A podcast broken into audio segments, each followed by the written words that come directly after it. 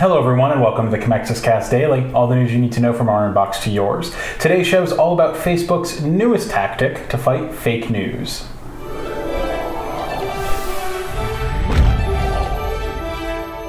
Hello, everyone. I'm Matthew McGordy, the videographer and podcaster here at Commexis, and today I am joined by the lead strategist at Commexis, Philip Brooks. Hello. So today we're talking about Facebook's newest tactic to fight fake news. They detailed this um, in their Fighting Abuse at Scale event in San Francisco. Um, a lot That's of a, this that's a real snappy title. that is a real snappy title. Um, and they also have the at sign at the at scale event. So there you go. Uh, so this most of this information comes from a TechCrunch article by Josh Constine.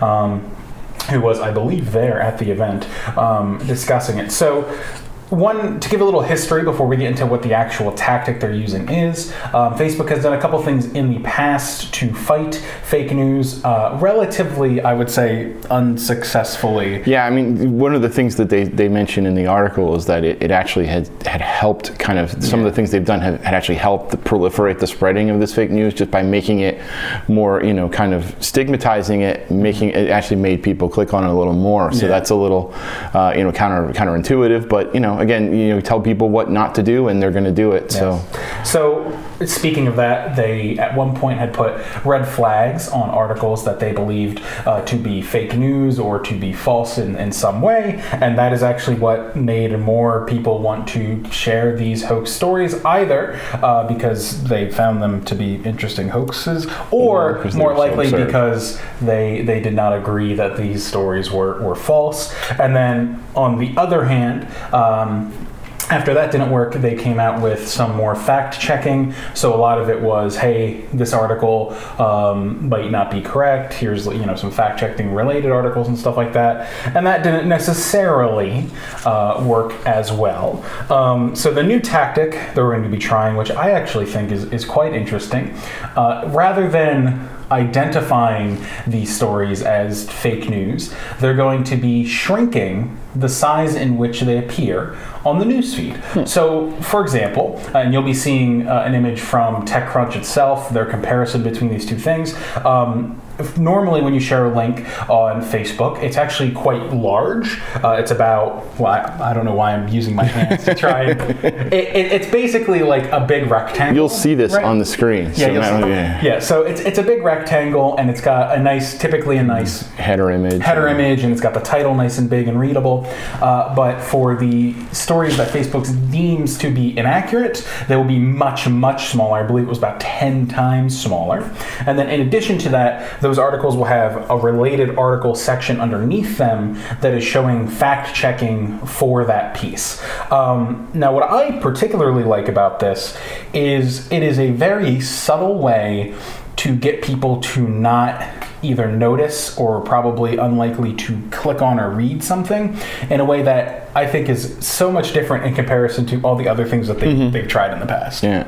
No, I, I feel like you know the problem really here is that Facebook is, is you know to use a terribly cliche uh, statement, uh, they're between a rock and a hard place with this because they've essentially created this problem for themselves uh, by not stepping in earlier in the process and making a more you know definitive stance on this content.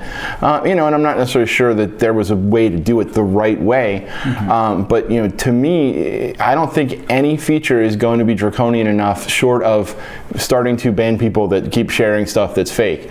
But you know, uh, this is this is uh, obviously a step in the right direction, simply because it's going to be more effective than what they were already doing. Um, I did like that there was a, there was some mention of a dynamic feature in this, meaning that the more people reported this as fake news, the, the even I guess the smaller that the images might be uh, from there. So I thought that was interesting in that you know it's doing some sort of crowdsourcing to be able to you know to say that this stuff is um, you know not accurate.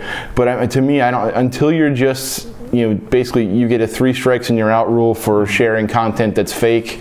Uh, you know, and then your account's banned for 30 days or silenced for 30 days. Your shadow banned, whatever. Um, you know, which older folks might not understand, but you know, if you're on Reddit or anything like that, you probably get a much better understanding of how that would work.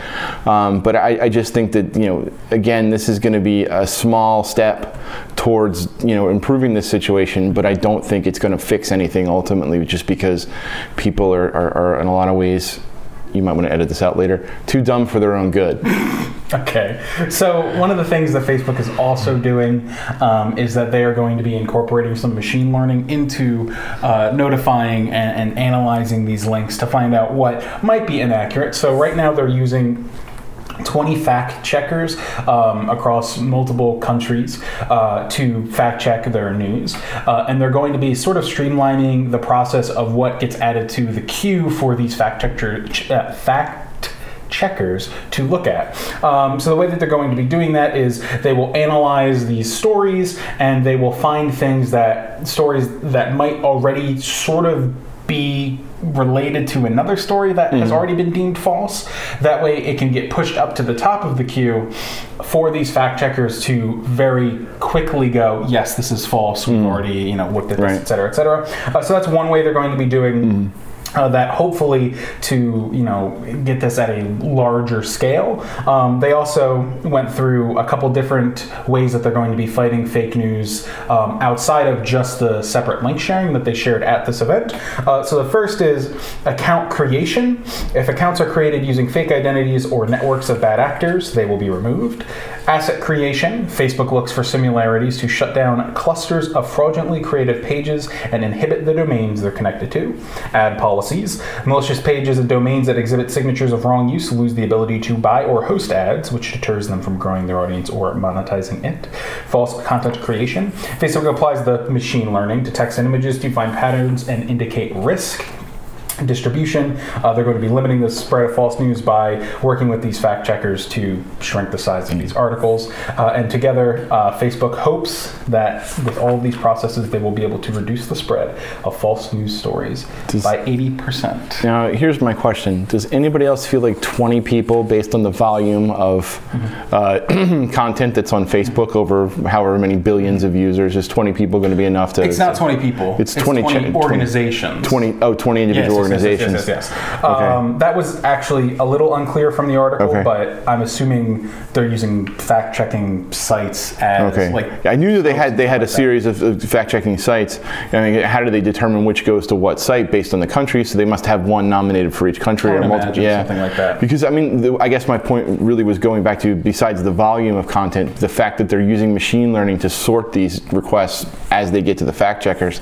I'd love to see some of what the algorithms use. I mean, it must be sort of a weighting scale. Okay, it comes from this domain that we know has previously been, you know, accused of sharing stuff, so that's a that's a point.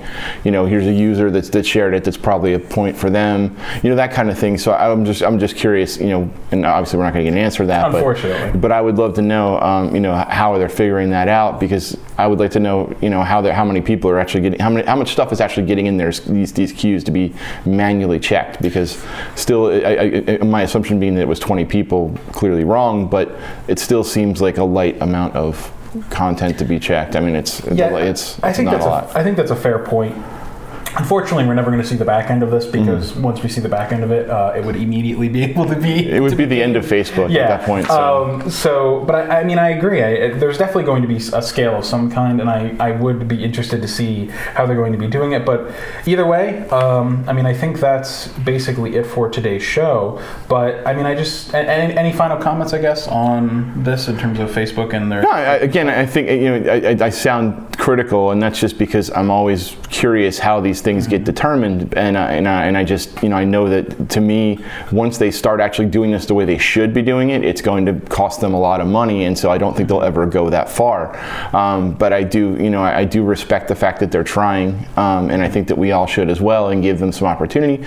So if you see something like this, make sure you're you're, you're, you're, you're reporting it as fake news, and you know so we can give this, this these tools that they've put in place the best chance of working. And the best chance of trying to fix this problem. Because again, you know there's billions of people on this platform. The better it is for everybody, the better it'll work for the, the world, and the better we can use it as an advertising platform. So I'm not being entirely altruistic. Yes, that is absolutely true. Well, thank you everybody for tuning in to today's episode of the Commexis Cast Daily. Check us out on Facebook, Twitter occasionally, uh, Instagram, and also on our YouTube. And take us on the go on the Apple iTunes Store. And we're not fake Tune news, so We're don't, not don't fake downvote news. us. Yeah, wait. Yeah, don't downvote us, please. Uh, we're good stuff. Uh, so check us out on all of those sites, and if you can listen to our podcast on iTunes Podcast Store, TuneIn, and Stitcher as well. Thank you very much for tuning in. Have a great day.